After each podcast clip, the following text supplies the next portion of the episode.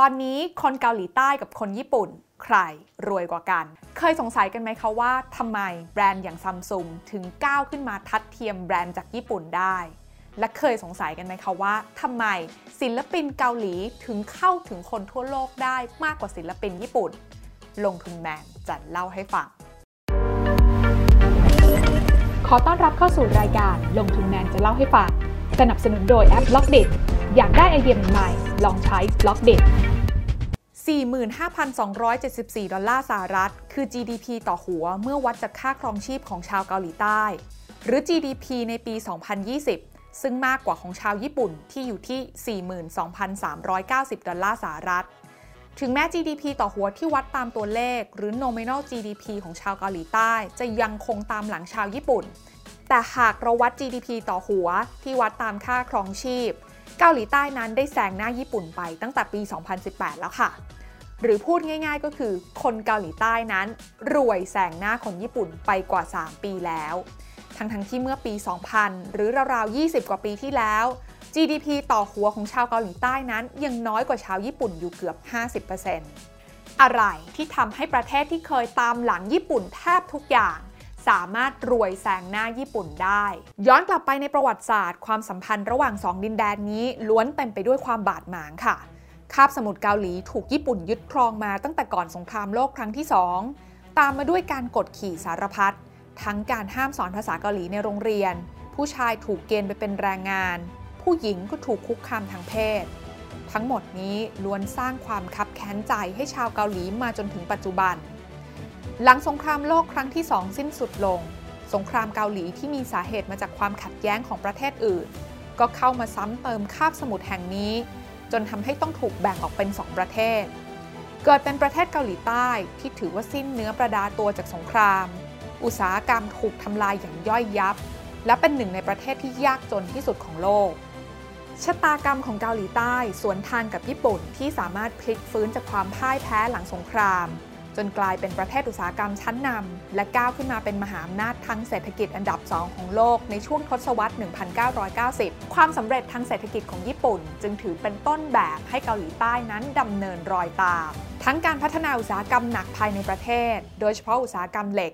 ต่อเรือจนมาสู่รถยนต์ และสินค้าอิเล็กทรอนิกส์แต่แน่นอนว่านอกจากจะเป็นต้นแบบแล้ว ญี่ปุ่นยังถือว่าเป็นคู่แข่งทางเศรษฐกิจที่สำคัญ ที่เกาหลีใต้นั้นเล็งว่าอยากจะพัฒนาเศรษฐกิจให้แซงหน้าญี่ปุ่นให้ได้จากในปี 2000 ชาวเกาหลีใต้นั้นมี GDP ต่อหัวอยู่ที่ 18,538 ดอลลาร์สหรัฐ เมื่อเทียบกับชาวญี่ปุ่นที่สูงถึง 27,287 ดอลลาร์สหรัฐ แต่ในวันนี้ชาวเกาหลีใต้กลับมี GDP ต่อหัวแซงหน้าชาวญี่ปุ่นแล้ว และรู้หรือไม่คะว่านอกจากนี้เกาหลีใต้ยังถูกจัดอันดับให้เป็นประเทศที่มีเศรษฐกิจนวัตกรรม เป็นอันดับที่ 1 ของโลก จากการจัดอันดับดัชนีนวัตกรรมของ Bloomberg ในปี 2021 เกาหลีใต้ได้แซงหน้าญี่ปุ่นที่อยู่ในอันดับที่ 12 ไปไกล โดยเกาหลีใต้นั้นได้กลายมาเป็นประเทศที่มีความโดดเด่นในเรื่องของสิทธิบัตร การเพิ่มมูลค่าของผลผลิต รวมถึงการวิจัยและพัฒนา ที่เกาหลีใต้ทุ่มงบประมาณสูงมาก คิดเป็นสัดส่วน 4.5%ของ GDP ซึ่งสูงเป็นอันดับ 2 ของโลก รองจากอิสราเอลเท่านั้น นอกจากนี้เกาหลีใต้เองยังมีบริษัทสตาร์ทอัพยูนิคอร์นที่มีมูลค่ามากกว่า 1,000 ล้านดอลลาร์สหรัฐมากถึง 14 บริษัท ซึ่งถือว่ามากเป็น 2 เท่าของญี่ปุ่นที่มีเพียงแค่ 7 บริษัท และหนึ่งในสิ่งที่ทำให้เกาหลีใต้นั้นสามารถพัฒนารุดหน้าญี่ปุ่นไปอย่างรวดเร็ว นั่นก็คือการวางแผนพัฒนาเป็นระบบจากบนลงล่างนำโดยหน่วยงานของภาครัฐ ที่สร้างความร่วมมือกับสถาบันการศึกษา และภาคเอกชนอย่างเหนียวแน่น เพื่อต่อยอดจากอุตสาหกรรมการผลิตสินค้า ไปสู่ภาคบริการที่เต็มเปี่ยมไปด้วยนวัตกรรมแห่งอนาคต โดยจุดเด่นของการพัฒนาทางเศรษฐกิจของเกาหลีใต้นั้นมีอยู่ 3 อย่างด้วยกันค่ะ ประการที่ 1 การวางโครงสร้างพื้นฐานด้านไอทีและต่อยอดมาสู่อุตสาหกรรมที่เกี่ยวข้อง ภาครัฐบาลของเกาหลีใต้นั้น พัฒนาการให้บริการประชาชนผ่านเครือข่ายไอทีมาตั้งแต่ช่วงปลายทศวรรษที่ 1980 ก่อนที่จะมีการยกระดับสู่การพัฒนาระบบอินเทอร์เน็ตให้โรงเรียนทั่วประเทศ และบริการออนไลน์แก่ประชาชนอย่างเต็มตัวในช่วงปี 2000 การมีโครงสร้างพื้นฐานทางเทคโนโลยีที่แข็งแกร่งนี้ทำให้เกาหลีใต้นั้นกลายเป็นประเทศที่มีผู้ใช้งานอินเทอร์เน็ตสูงเป็นอันดับต้นๆของโลกตั้งแต่ปี 2001 โดยมีผู้ใช้งานอินเทอร์เน็ตกว่า 57%ของประชากร แซงหน้าญี่ปุ่นที่มีผู้ใช้งานเพียง 39%ในปี 2021 นั้น เกาหลีใต้ยังเป็นประเทศที่มีความเร็วของอินเทอร์เน็ตมือถือเป็นอันดับที่ 2 ของโลก ความได้เปรียบด้านนี้ถูกนำมาต่อยอดสู่บริการด้านไอทีที่ครอบคลุมการบริการต่างๆ ทั้งการขนส่ง การเงิน ความบันเทิง อุตสาหกรรมก่อสร้าง ไปจนถึงบริการรักษาพยาบาล และเมื่อโลกเข้าสู่ยุคดิจิทัลไลเซชันเกาหลีใต้จึงเป็นประเทศที่ปรับตัวเข้ารับกับการเปลี่ยนผ่านได้อย่างรวดเร็ว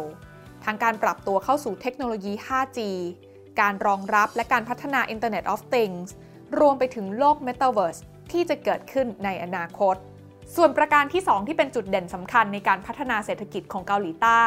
ก็คือการพัฒนาสินค้าและบริการให้สามารถออกสู่ตลาดโลกได้อย่างไม่จำกัด เกาหลีใต้นั้นเป็นประเทศที่มีประชากรเพียงแค่ 50 ล้านคน ดังนั้นแล้วถ้ามองถึงตลาดภายในประเทศ จึงมีขนาดเล็กกว่าญี่ปุ่น ที่มีประชากรถึง 120 ล้านคนมาก และเพื่อเปิดตลาดให้ใหญ่ขึ้น สินค้าของเกาหลีใต้จึงต้องวางแผนการทำการตลาดเพื่อตอบโจทย์คนทั้งโลก โดยเกาหลีใต้นั้นพึ่งพาการค้ากับต่างประเทศ เป็นสัดส่วนสูงถึง 70%ของ GDP ซึ่งก็มากเป็น 2 เท่าของญี่ปุ่น ที่พึ่งพาการค้ากับต่างประเทศ คิดเป็นสัดส่วนเพียง 35%ของ GDP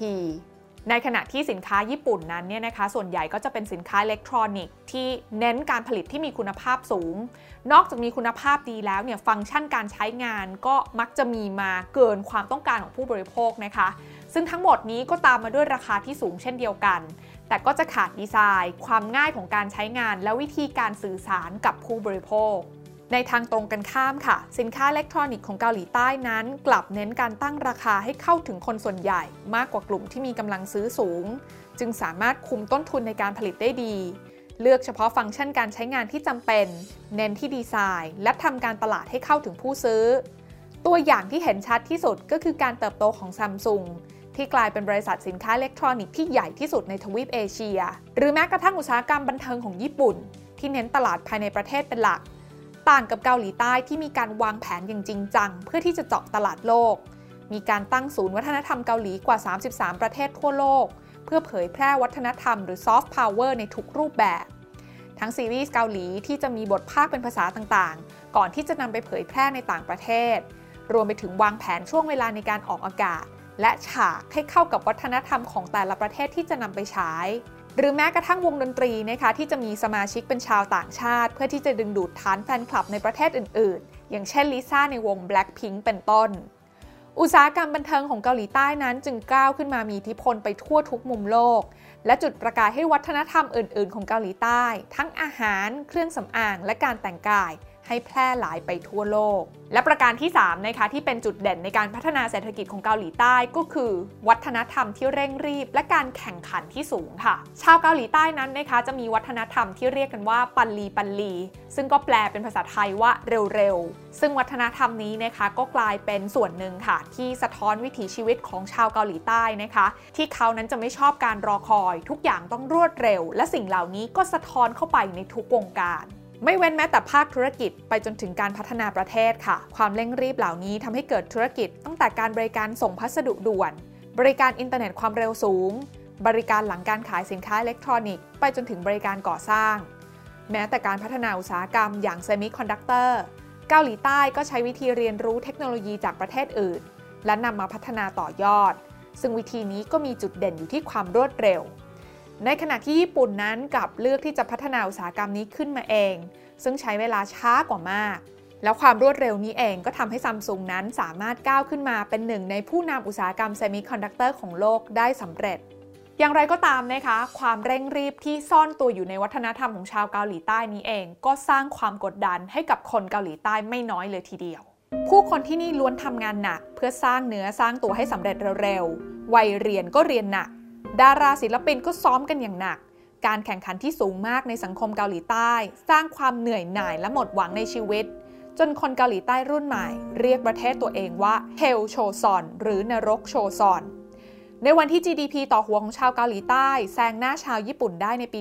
2018 สังคมเกาหลีใต้กลับต้องประสบปัญหาไม่ต่างอะไรกับที่สังคมญี่ปุ่นกำลังเจออยู่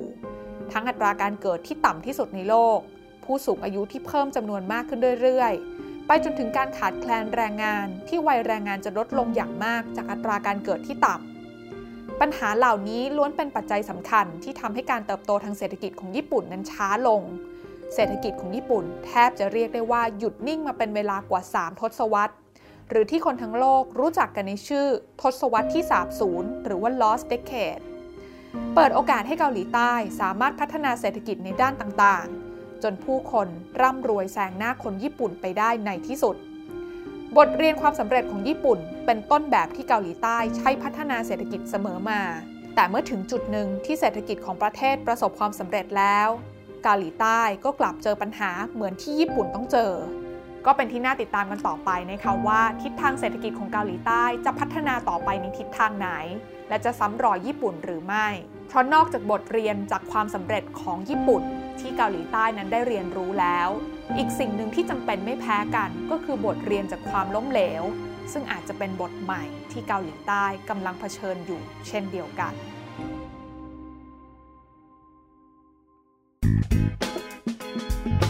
การลงทุนในความรู้ไม่มีความเสี่ยง ผู้ลงทุนควรกดติดตามลงทุนแมนได้ในทุกช่องทาง เริ่มจาก Subscribe และกดกระดิ่งช่อง YouTube ของลงทุนแมนไว้ ตอนนี้เลย